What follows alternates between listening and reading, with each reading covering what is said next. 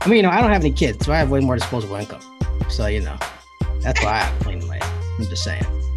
You're a crazy cat lady, and I'm like forever paying a cleaning lady type thing. Anyway, that's our lives. Welcome to the base. I'm Fred Curtis, the guy with the cleaning lady. Um, I do other He's things. fancy. He's fancy. Well, you know, I like I like spurring, stimulating the economy. You know, that's that's what matters in these troubling times. And so, uh, any way I can give back to the people, you know, that's that's what So I'm going to choose. you're a humanitarian, a philanthropist. I got you. All There it is. See, you know, that's that's what I'm. Fred Curtis, humanitarian philanthropist. You know, finally found your title. that's that is what we're going with here on Nice. out. uh, Becca Nyberg, immigration attorney, political strategist, crazy cat lady, apparently shoveler of ice. Is shoveler a word? That's a word, right? Shoveler. Makes sense. I mean, Well, yeah, grammatically Dr. Seuss. Yeah, Dr. Seuss put the whole career on faking up words anyway. So, you know, shoveler is a word, even if it isn't. Here we go. Hi, Becca. Hi. Um, right. So, yeah, depending on where you are in the country, apparently you have a varying degree of ice on the ground. In the DMV area, it's about two inches of ice right now. So, we've spent a, a good period of time scraping, scraping it off our driveway. You can hear the neighbors still working on it. That's right. So, yeah, but definitely luckier in this area to have uh, infrastructure and governments used to dealing with these sorts of emergencies. Um, unlike our our neighbors down south in Texas. Good old Texas. Texas forever. You know, here's the thing about Texas. Well, first of all, for you kids out there, the instrumental I was just doing was Vanilla Ice, Ice Ice Baby. It was a remake of Under Pressure, which way back. I mean, that's even before my time. I just like old music. Anyway, Google it. Um, you'll like it. You might like it. Uh, so today, besides being a philanthropist and crazy cat ladies, we're talking about Texas and um, just the tragedy that we are seeing down there, the implications that may or may not have on our politics, infrastructure, so on and so forth. And we're going to dive in a little bit into this conversation around student debt loan forgiveness, which, or student loan debt forgiveness, whatever the term is, um, forgiving student debt. How about that? Which sparking a lot of conversation. And I'm finding it very interesting to see the uh, wide range of opinions on this topic, which honestly, I think almost more than anything encap- encapsulates where we are in America as a society. So we'll get into that. And then I've come equipped with a, uh, a look ahead to the weekend, what I'm doing this weekend. Maybe Becca has, maybe she hasn't. Last week you talked about looking out the window. Um, so or something. I, you didn't actually talk about looking out the window. Don't don't don't believe me there. Um, but you know, we want some insight. I believe you. It would be like looking out the window because it's cold and I ain't going out in that. Oh, um, this should be a fun show. So Texas, good old Texas, Texas forever. Um, seeing a well, what was once called once in a lifetime sort of cold weather event. Although the number of once in a lifetime weather events that have happened in the last decade, you know, kind of concerning. Um, maybe they're not once in a lifetime anymore. Totally different conversation. You know, it's almost as if the climate is changing. Um, Wait, but- I think there's a term for that. It's on the tip of my tongue. Hmm. you know, but it's fine. Uh, most there's like half the country who doesn't believe in it. It's cool, whatever. Um, you know, How can it be all- global warming if they have ice in Texas? That's not warm. you sound like a certain guy that used to be in the White House and is now banned from the internet. Thank God. Uh, anyway, Yeah. we're But I mean, we're we're laughing about this, but it it really is serious down in Texas. Um, Yes, people yes. are literally dying. Um, the property damage, the people who are huddled together trying to just make it through and stay warm is it's staggering. The news, um, and that is certainly not any sort of a laughable manner, um, and not a laughable matter when we come to the individuals involved um, and, and in looking at the incredible mismanagement of of what has gone on down there the the electrical infrastructure the electrical grid the way that um, the politicians have been responding to the crisis. By what what was the mayor of one small town said figure out a way to get electricity. Yeah. Um, the lack of humanity. I mean i think it so it's a great experiment to have states because they can put things into place that we then can decide you know does this work? You know one yeah. great example was affordable health care you know that was a massachusetts based model. You know massachusetts did it first. We were able to move it out. So now we have this this new experiment down in texas um, i don't think that anybody will be taking the texas model and expanding it out or arguing to expand it out to the rest of the country. Um, but you know it goes back to our overall theme too. You know texas is a very red state and these are republican policies that are being put into you know this experimentation chamber. Um, but my question comes back to does it matter? Is this actually going to change the way people vote or are they just going to vote for a different republican because it's a republican on other things but we'll fix this mess? Yep. Yeah i mean i think that's that's one of the more concerning things. And yeah i mean obviously i hope people know we weren't making making light of anything going on down there. Actually you know obviously I think everyone knows someone who lives in Texas and no has someone close to them who lives in Texas. I spent like two hours yesterday trying to help someone get a ride to a shelter uh, in Austin. So yeah, um, you know, definitely con- concerning on a variety of levels. You can't forget that um, the junior senator from Texas thought it was good to uh, go on a trip to Cancun, uh, a pre-planned vacation, um, while millions of residents in his state um, or freezing and without power, and some were freezing to death. Did you see? Hmm? So there were some tweets that came out today that said that wasn't pre-planned. School got closed. His daughters begged him to go, so they decided to take a family trip while schools were closed for the week. Yeah, I believe that. Yeah. Um, and so he said, "Well, you know, blame my kids, basically, but you know, of course, I'm I'm in contact with everybody. I'm coming back." Um, you know, so he, I think he's only going to be in Cancun about 36 hours before he turns around you know. Uh, but the people who are calling for his resignation are not Republicans. You know, if they want us to keep believing that there's this esteemed body in America called the US Senate, they're really trying to hold on to their integrity and in the historical just sort of nature and importance of, of the body. There are 100 of them. Two of them from a state where people are literally freezing to death you should have the most basic wherewithal, regardless of your ideology, to tell your kids, even if you believe this story, which is which is bullshit, to tell your kids, you know what? There are folks in the state freezing. Your dad is one out of 100 of the so-called most envious and exclusive club in America. I can't get on a plane to 80 degree weather right now. Is that too much to ask? Yeah, so I go back and forth on this, right? I mean, we live in a time where you can do anything via Zoom, via phone calls, via, you know, whatever else it is. You know, it's not like he's literally on the ground patching the electrical grid with his two hands, you know, that he needs to be there. Um, so in some respects, you know, it's it's about optics. But on the other hand, what kind of privilege are you demonstrating to be able to do that? oh my gosh, schools are closed. Let's hop on a plane to Cancun. I mean, I, I'm pretty well off and I don't have the funds to do that. I don't have the ability to just take off like that or, you know, to call the police to escort me because that was the other report that's coming out was not only did he leave, but he had, you know, the, the local police make sure that he could get through security and, you know, make it to the airport and, you know, provide him with the, the security that he needed to be able to get on this flight. So he diverted resources away from the people who are literally, you know, on the ground doing the work.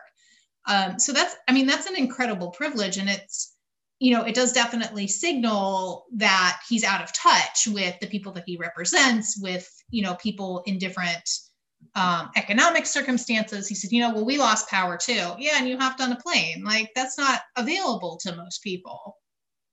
But, you know, is it also, you know, is it also you know, kind of just an optics thing. Does it really actually matter? You know, if he's sitting in his hotel room in Cancun, not able to enjoy anything because he's sitting there talking to staff, talking to officials, trying to work things out. I mean, does it matter that he's there and not in?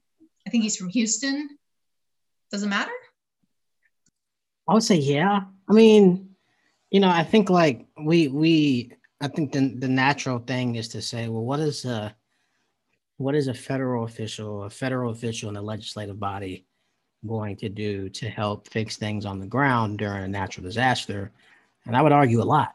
I mean, from the the optics are awful, obviously. You know, you claim you're a man of the people and you know you love Texans and all this other stuff. You should just be smart enough to know you shouldn't go to paradise during a natural disaster, even if you're going to sit in your hotel resort room for 15 hours a day and be on Zoom calls, which, you know, we should not give Ted Cruz the benefit of the doubt in believing that he would have done that anyway. Um, but this is one of the times, I mean, look, I, I forgot who made this quote. I'll, I'll have to try and go fish it, but oh God, 60s or 70s. Nelson, Nelson Rockefeller, actually.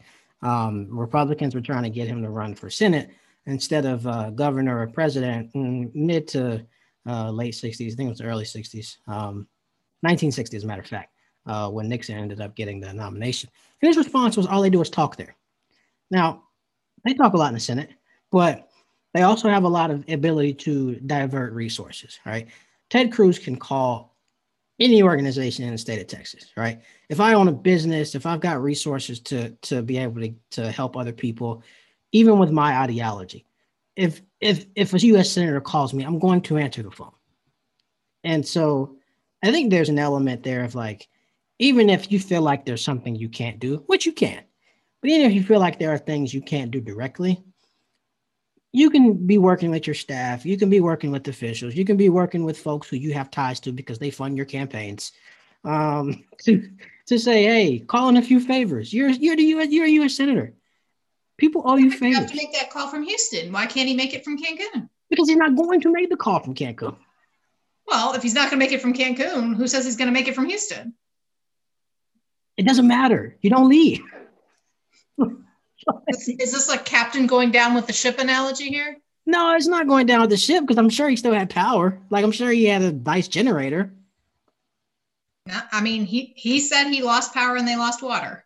You know, even if he did, you're you're you're the United States senator from Texas. You're the junior senator from Texas. You need to be in your district, in your state, trying to help residents. And there are ways to help them. And if you can't think at the top of your head, how do I help the people of my state? You get your staffers on the phone, you get on the phone with other senators, so on and so forth. Like you try to figure out ways in which you can help the people within your state, like get the help that they need. But you've got folks literally freezing to death, like outside. Like aside from the governor, the next two people I'm thinking about are Ted Cruz and John Cornyn, to be totally honest. And those are just the type of things that come with that level of visibility. Like if you want to be an elected official but don't want the scrutiny, you don't want to have to care about optics, and you don't want to have to stay on the ground and help people through tough times and natural disaster, whatever, be a state senator or a state representative. You can't be governor or a U.S. senator and think that you can just do what you want to do and float around and not worry about optics. It just doesn't work like that, regardless of whether or not you want to pretend that it does or should not you. Talking about Cruz. Um, so there's the optics standpoint, but then there's the like, you, you really get to see what people care about and what they value. And it's clearly not your constituents. Because even if you were going to Cancun to work, and you were going to sit up in your resort all day and your wife and kids were going to be out by the pool sipping, you know, virgin pina coladas or whatever. Um, if you really care, if your heart is really for your constituents, you're going to automatically think about what are they going to think when they find out I'm in Mexico? Because it's not 1960. You can't do that and nobody find out. I hope he wasn't that illogical. I hope he didn't think he was going to go down here. No one was going to recognize him and see, especially when you wore the same mask on the airplane that you wore at the inauguration. Like he cannot be that obtuse. If he is, that's a different conversation. Um, and this kind of leads into the overall question is we talked about this last week. I, I, I continue to get more and more discouraged by our politics, more and more pessimistic about the future because this is less along ide- ideological lines and more along the lines of clearly there's a guy from one of the largest state in the unions who is a U.S. senator who is this tone deaf. and this unconcerned about his constituents. And that's the kind of thing you don't restore back into your politics overnight. Well, and that, I mean, that leads into my other question is, you know, we keep talking about what is enough for people to stop voting, you know, Republicans, which, you know, regardless of your political persuasion, you cannot say, as somebody who is a lower income person, that the Republican Party helps you. The Republican Party is not a party of lower income people. It is a party of pull yourself up by the bootstraps and make something of yourself. And we're not going to help you to do it. So, you know, it's it's a party of aspiration. You know, poor people vote for them because that's who they want to be like, not because they're mm-hmm. actually getting any assistance. So, where is that tipping point where the people who aren't actually getting anybody to, you know, to stop voting for them? Or is it that they just stop voting for this particular Republican, but they're going to vote for somebody else? Like, does he lose in the primary, but but Republicans still hold the state of Texas? Yeah, I mean, you mentioned the the mayor of Colorado, Colorado City, Texas. I'm going to read his full post here because I think this encapsulates where the Republican Party is, where our politics are, and why we've got so far to go. And I'm an old guy now; I can't read off a computer without glasses. So uh, hopefully, you all just listen to this. Quote: No one owes you or your family anything, nor is it the local government's responsibility to support you during trying times like this. Sink or swim, it's your choice. The city and county, along with power providers or any other service, owes you nothing. I'm sick and tired of people looking for a damn handout. If you don't have electricity, you step up and come up with a game plan to keep your family warm and safe. If you have no water, you deal without and think outside the box to survive and supply water to your family. If you are sitting at home in the cold because you have no power, and are sitting there waiting for someone to come rescue you because you're lazy is direct result of your raising. Only the strong and the weak will perish. Only the strong will survive and the weak will perish. Folks, God has given us the tools to support ourselves in times like this. This is sadly a product of socialist government where they feed people to believe that the few work and others will become dependent for handouts. Am I sorry that you have been dealing without electricity and water? Yes, but I'll be damned if I'm going to provide for anyone that is capable of doing it themselves. We have lost sight of those in need and those that take advantage of the system and mesh them into one group. Bottom line, quit crying and looking for a handout. Get off your ass and take care of your own family. Um, you know, we that that statement, that post needs to needs to be canonized because it is the epitome. It is a perfect encapsulation of where Republican politics is, but also I think like where the social conscience of most Americans is in terms of empathy, in terms of uh, individualism and collectivism, and so on and so forth. And it is said that that is probably the best summation of our politics that probably one or two paragraphs can explain. Well, but I mean, that's the thing is so he he resigned, you know, which I don't know. I mean, do you want a void of leadership during a crisis? I'm not sure that's better. But my question stands if he hadn't resigned, would he still been elected? Yeah. You know, is this town going to elect another Republican mayor because they vote Republican? They just aren't going to vote for this guy you know at what point do the does the electorate say it's not just this guy. Hmm. it is the party. This is what the party stands for. This is what the party does. This isn't a you know this is not the bad apple in the bunch. This is the bunch. Mm-hmm. so where is that? Where is that line? I don't know if we've seen it yet. I don't know actually I do know what it'll take to get it, and I, I actually you know wrote something about this previously.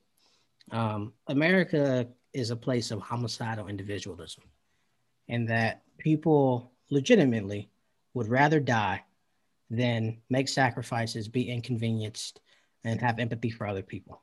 And you can look no further than all the folks who will just refuse to wear masks uh, over the past year or so because it impedes on their quote unquote personal freedom.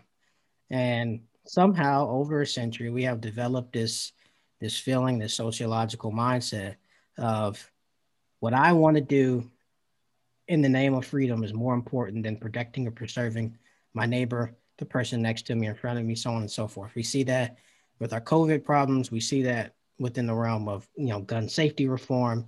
Uh, we see that within the realm of healthcare. Right, there are people who do not have healthcare who could greatly benefit from universal healthcare who don't want it because they believe it's socialist medicine and that the blacks and the Jews and the, and the Mexicans are going to be able to have healthcare and therefore we shouldn't have that. Even though I don't have healthcare now and I could use it. That is that is where our politics, where our discourse is. And you know, what I always found, and this is why I never entertained the Obama Trump conversations um, over the four years or whatever, when the New York Times and whoever else just really wanted to have all these conversations about, you know, oh, Obama Trump voters, what happened? It's like Americans lack empathy. And it's why it's like, you know, Obama Trump voters, they decided to give, they were in such financial peril on, at, on uh, from the financial crisis that, you know, it was after two or three decades of jobs going overseas, you know, the jobs that their parents, you know, used to talk about the factories and so on and so forth and the good benefits and all this other stuff had gone overseas or disappeared. And everybody just kept telling them they were going to come back. And maybe they had a little bit of reprieve in the 90s and early 2000s with the onset of, you know, the internet and so on and so forth. But by that time, the financial crisis basically said, you know, what we are in such down spirits. Our outlook is just so bad. Let's give the black guy a try and then nothing changed. And so they just went back to who they were. Voting for Obama didn't make them less racist.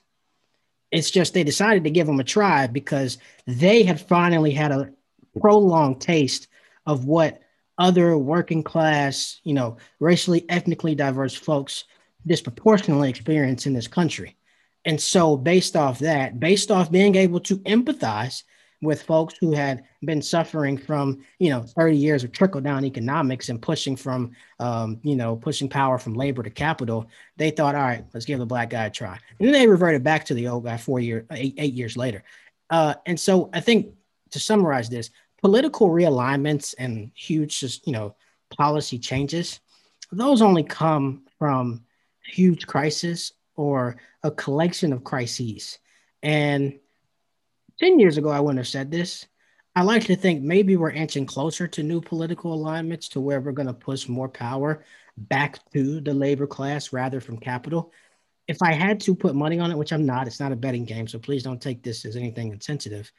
But I think I, I used to think there would be another financial crisis that would push that, or people would just wise up and see that, yeah, maybe it does make sense for everybody to have healthcare, so on and so forth. Now more than ever, I'm kind of convinced climate change is going to bring this about because it's the great equalizer. It doesn't matter how much money you have. It doesn't matter what your education is. It doesn't matter what your family history is, right?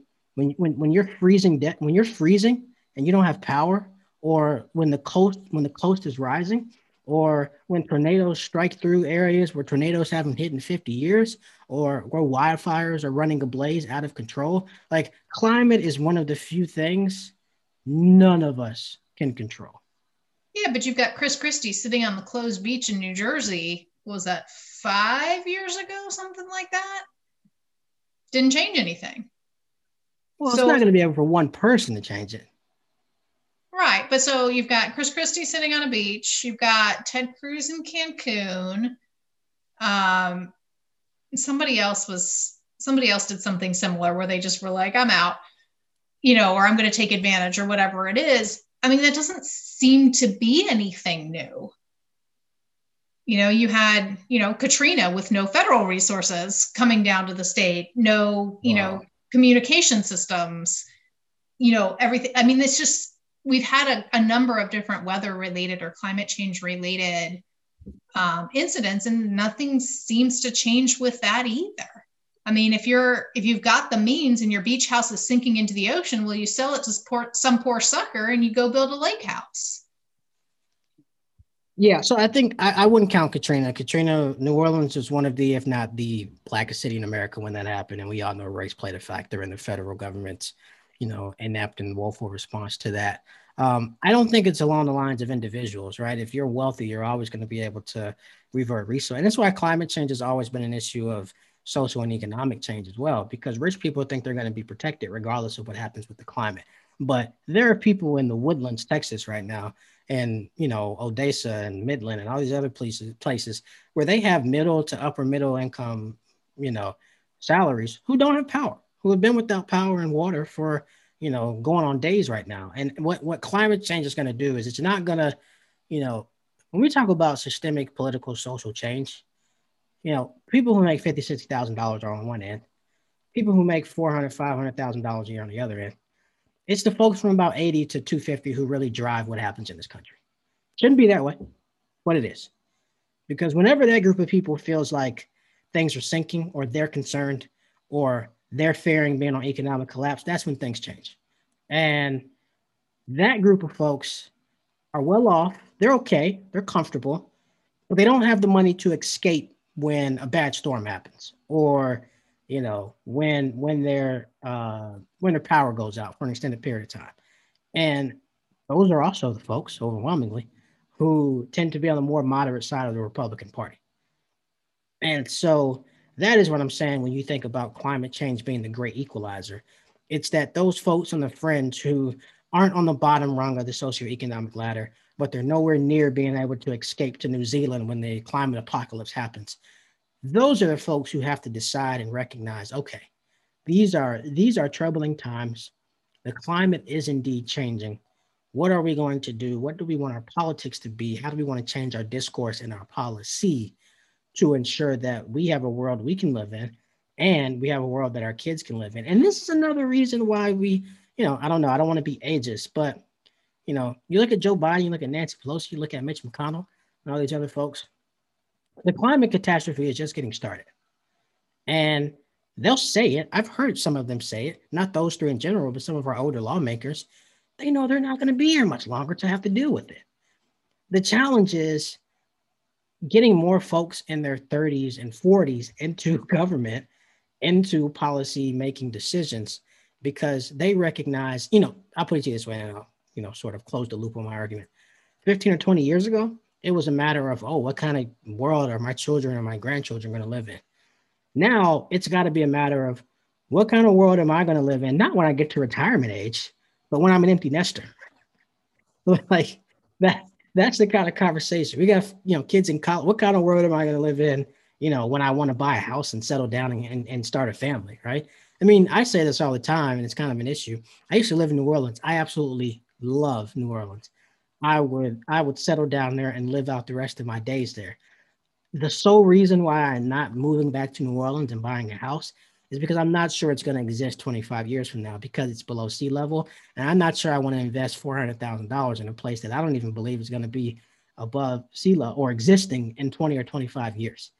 That is something folks never had to consider 30, 40, 50 years ago, and that, that's I think the most troubling aspect is like you said, there are probably people in that middle ground, that moderate Republican range, who suck it up and vote for Ted Cruz and you know voted for Trump or whatever in Colorado City, who voted for that mayor, and he's resigned, and they'll probably just vote for another guy like him, and that leaves me pessimistic about the future of America.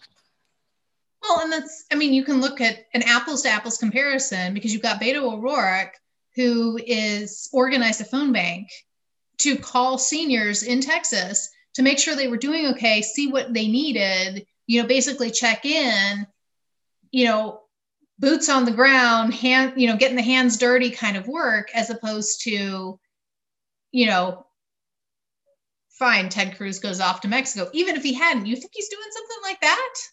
He's no. not, yeah, like he's not, you know, he's not supporting, he's not supporting people like that, right? Like he's, he's making his calls, right? Which find important, get the resources, you know, raise awareness, um, you know, everything like that. But it, it's a different level. And it's not like this is new. It's not like, you know, Ted Cruz used to be, I don't know, in the soup kitchens ladling soup out every weekend. And this is now, you know, change, you know, he's now changed, or this was an anomaly. This is who he is. And we know that Right. This is who he has been. You know, he he comes back, you know, saying, "Oh, you know, I was only, you know, I was only going to go for one night," and Shut you know,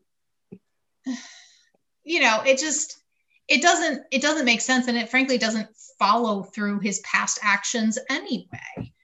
You know, I mean, outside of, I'm assuming he he's put pork into um, different bills because you know that's what politicians do and he's he's brought back the money to his state for whatever the projects are. Um, maybe it was even to privatize the system who knows? Um, sure it was. you know whatever it is but this is not again this is not one bad apple in the bunch. This is the party. This is the bunch. Mm-hmm. so when does it become less about the individual and more about we need to change the party? You know and it's either the voter saying we need to change the party as in we need to vote for a different party or moderates within the party saying this is not what i signed up for. This is not the party i believe in. Let's reform from the inside. I mean what what does it take? That is the billion dollar question at this point. Um if you're curious for the listeners why Texas is on its own electrical grid, or at least most of Texas that's on its electrical grid. Uh, we'll link some documents in both the show notes and on the website. But the overall reason is like most things in America race, slavery, secessionists.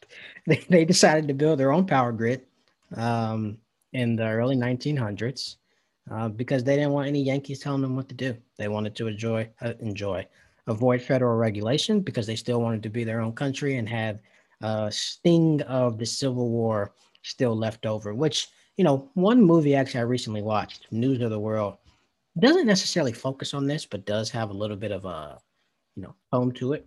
Uh, it takes place in Texas, starts out in Wichita Falls, Texas in 1970, 1870. Um, and it helps sort of um, put a modern day note or pen, for lack of a better term, on just how much the discourse in our current politics has existed for centuries. Um, and I think that's something we sometimes sometimes forget. Um, anyway, if you want to find out more about that, you can. There's also a really good podcast, and we'll link this as well. It's called Boomtown, which explores um, you know the oil and, and energy uh, you know industry uh, in Texas, particularly over the last decade or so. But there's a really good episode in there that goes extensively into its history. I would highly recommend that. So, um, Texas Forever, God Save Texas. There's a good book with by that title too, God Save Texas by Lawrence Wright.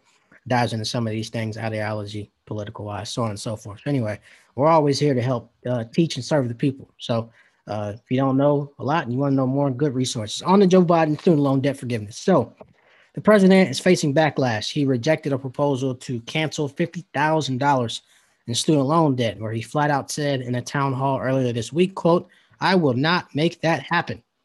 um, said, quote, it depends on whether or not you go to a public university or a private university. Now, Elizabeth Warren uh, and Senate Majority Leader Chuck Schumer put together a proposal to cancel up to $50,000 in federal student debt per uh, borrower. Now, we're not going to get into the specifics of the legality around things in the Constitution, so on and so forth.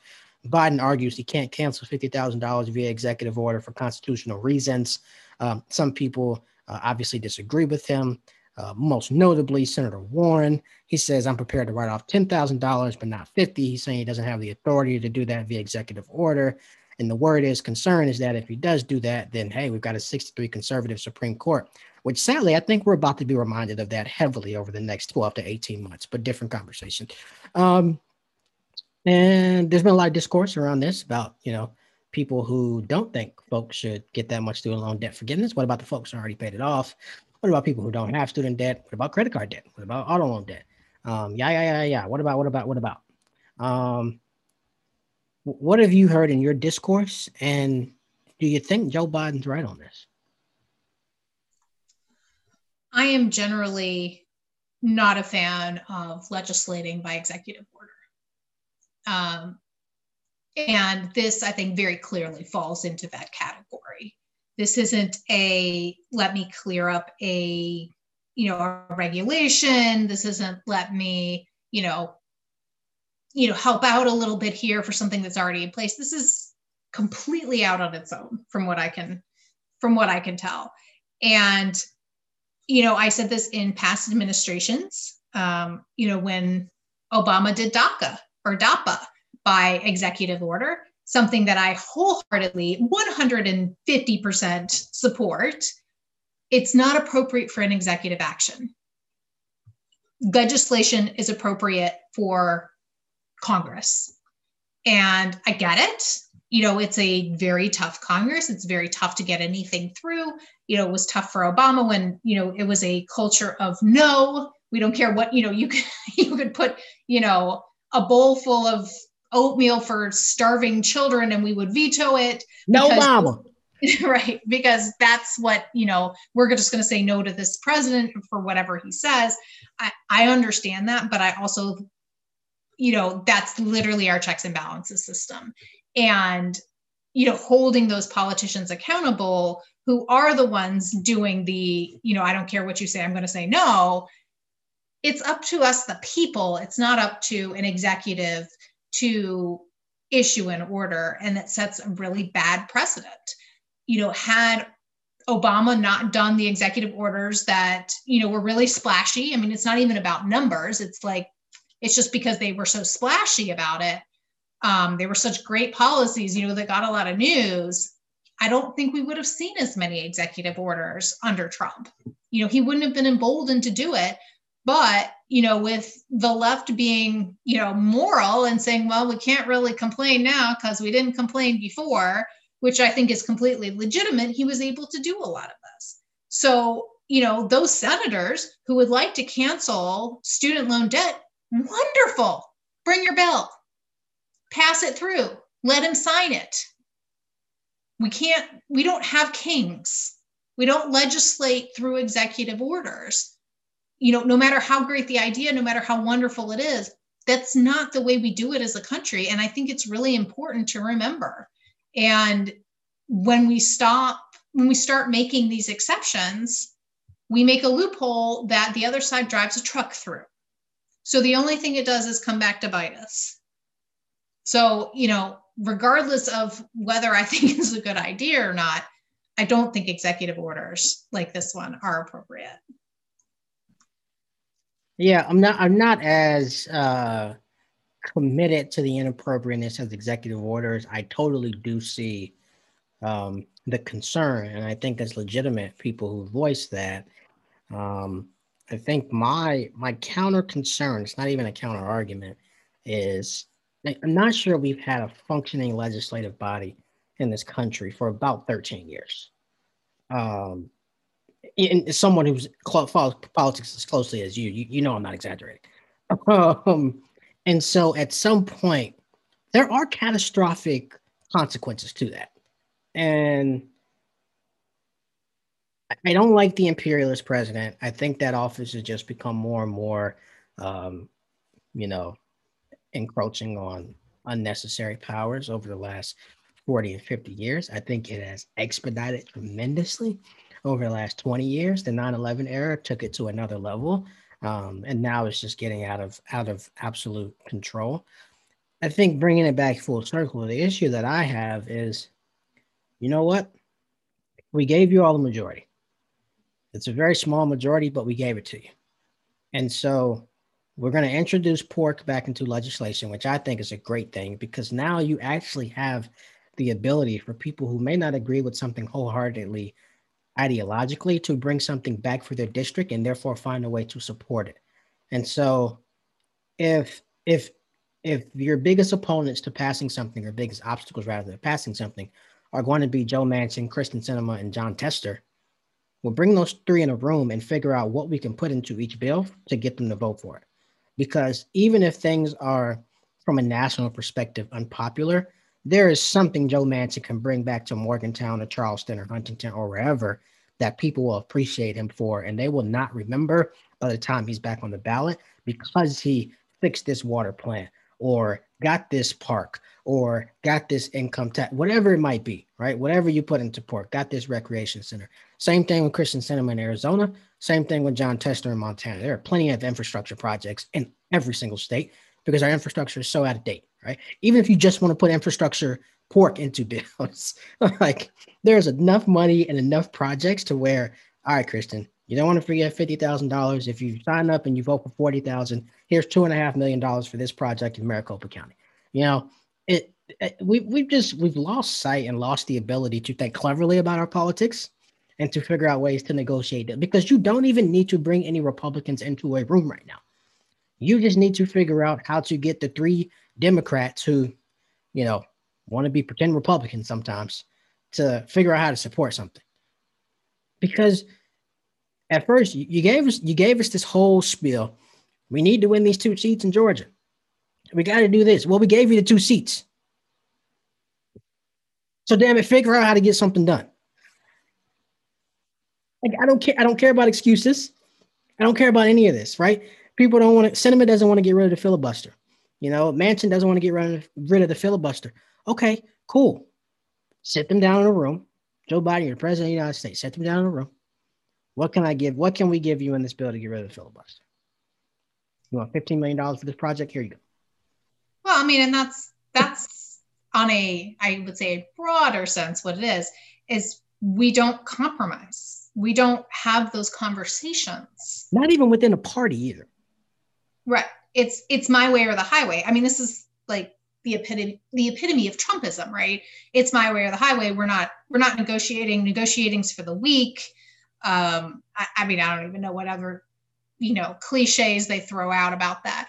But I mean, that's that's literally the way that our government was based you know the whole reason that we have the three branches of government is that so no one person runs amok we have these checks and balances so that there are conversations um, there are you know negotiations that go on you know all of those sorts of things because you need that to happen to find you know the best way forward. You know i'm not going to have you know the best idea about everything all the time. It's just not going to happen. I don't have you know everything is my absolute specialty so you can't expect me to be able to do that which is why it's good that we have people with multiple specialties. We have people from different areas of the country. You know what works in florida isn't going to work in north dakota. You know all of these things but we have to also be willing to listen and willing to you know have those conversations. And that is absolutely something that has been missing for the last at least 13 years you know and i don't you know and yeah part of it is pork and that gets a that gets a bad rap. Um i love you know, pork. just for, give me all the pork. But it you know but it gets a bad rap. You know oh it's the you know this is only going to benefit you know this one town in Kansas. You know, why do I care as a Maryland resident about this one town in Kansas? But that's how you get things done because now the one town in Kansas is going to support my little, you know, let's say relief efforts in Ellicott City, you know, where we had our, you know, once in a lifetime, um, you know, flooding event twice in the last couple of years.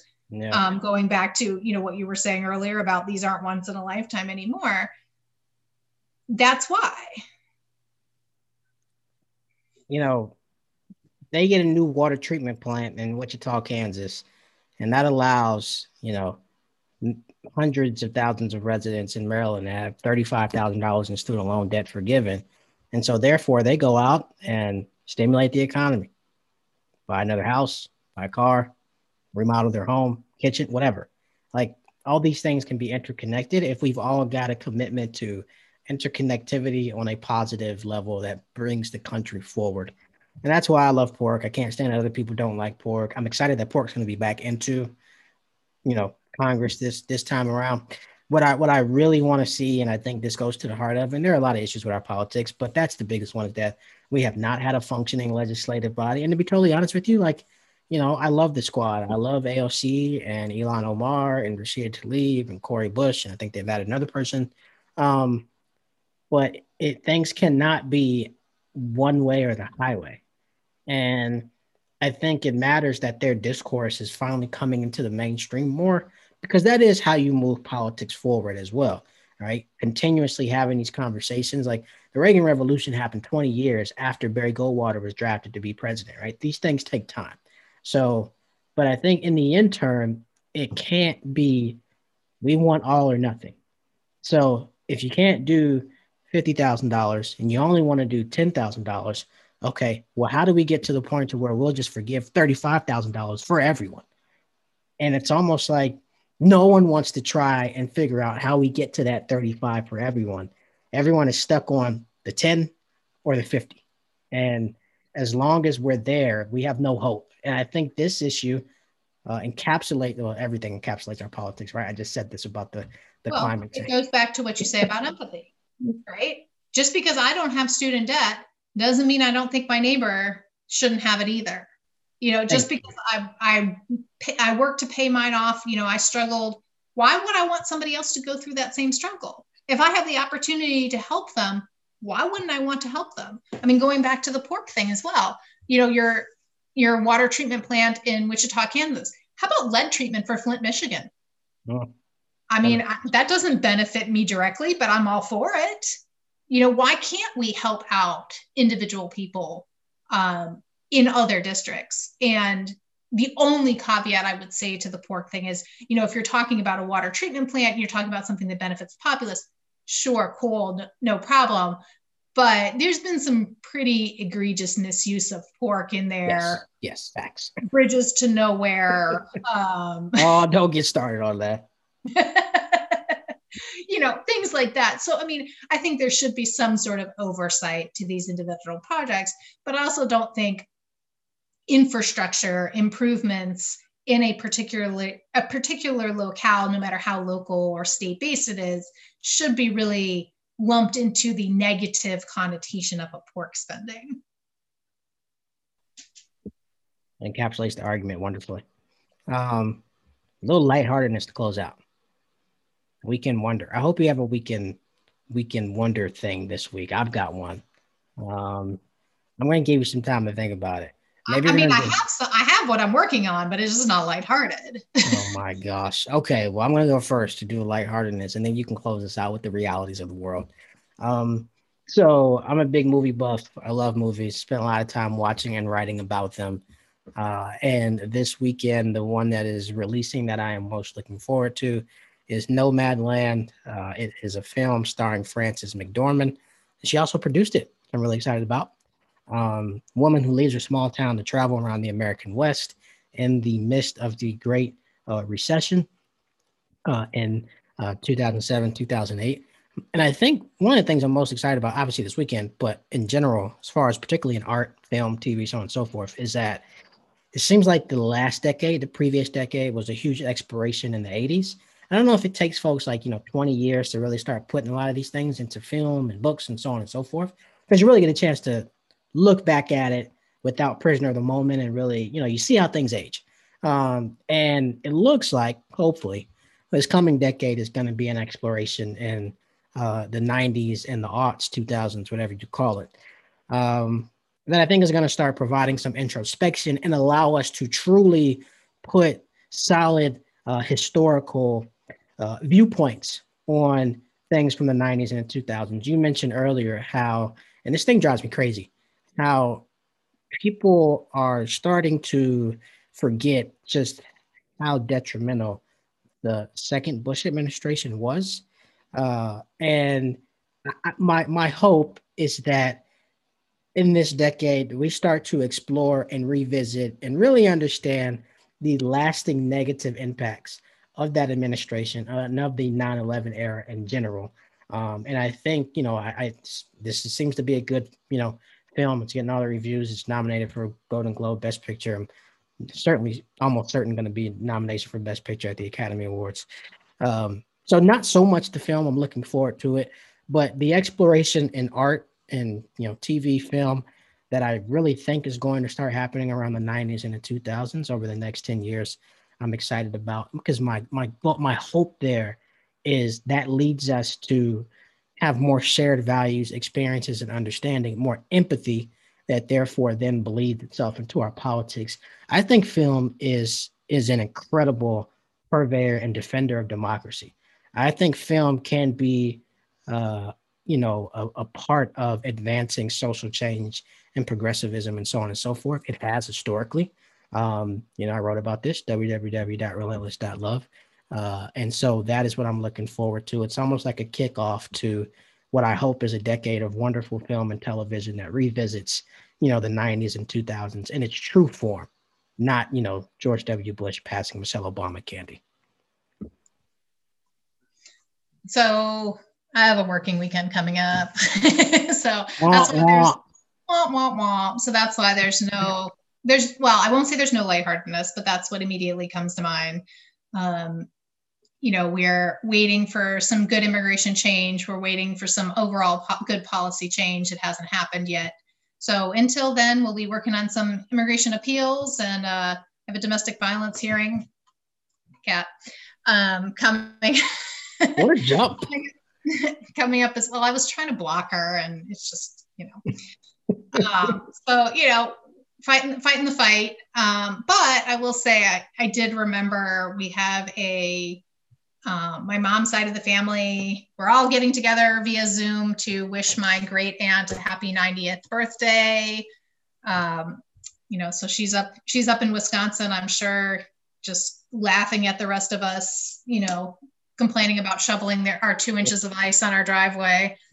Uh, but yeah, so she's, uh, she'll get the entire family together um, in, oh my gosh, how many different states are we? Six different states, I think. Um, across three different time zones, four different time zones. So uh, yeah, it's a good, it's a happy little, happy little family time. Yeah, that's lighthearted. What do you mean you have anything lighthearted? It, it took me a minute to think about that. That's Sunday afternoon. That's like way far away from my contemplation right now. Oh my gosh. Well, it's Thursday evening when we're recording this, by the way. Um, I had about 24 hours. I can mm-hmm. I can remember what's happened in the last 24 hours and I can plan for the next 24 hours. Anything outside of that, you're asking a lot. You know what? That's fair. That's fair. Life is one day at a time, right? You know what? I routinely forget there's a pandemic going on, which is wild. I mean, not like it's outside of my mind, but at the end of my workday, I'll like sometimes I'm like, oh, I let's go to a bar, or you know, let's. And it's like, no, Frederick, there's there's still a deadly virus raging. You are stuck at home, um, which is fine. Very grateful. Power, heat, lots of food in the fridge. Uh, very, very, very thankful. But you know, it would be nice to go out. But soon, soon, soon, soon, soon, soon. Um, Becca, you're a national treasure. We appreciate your contributions to society. Means a lot from a philanthropist and a humanitarian like yourself. There you go. I'm about to change all my profiles to that philanthropist, humanitarian, that's my, my man calling. of the world, The man, of the Renaissance man, Renaissance philanthrop- philanthropist, humanitarian man. I can't even say philanthropist. Anyway, y'all be great. This is the base. I'm gonna go look up philanthropist. Enjoy your weekends. Hey, your week. Be warm.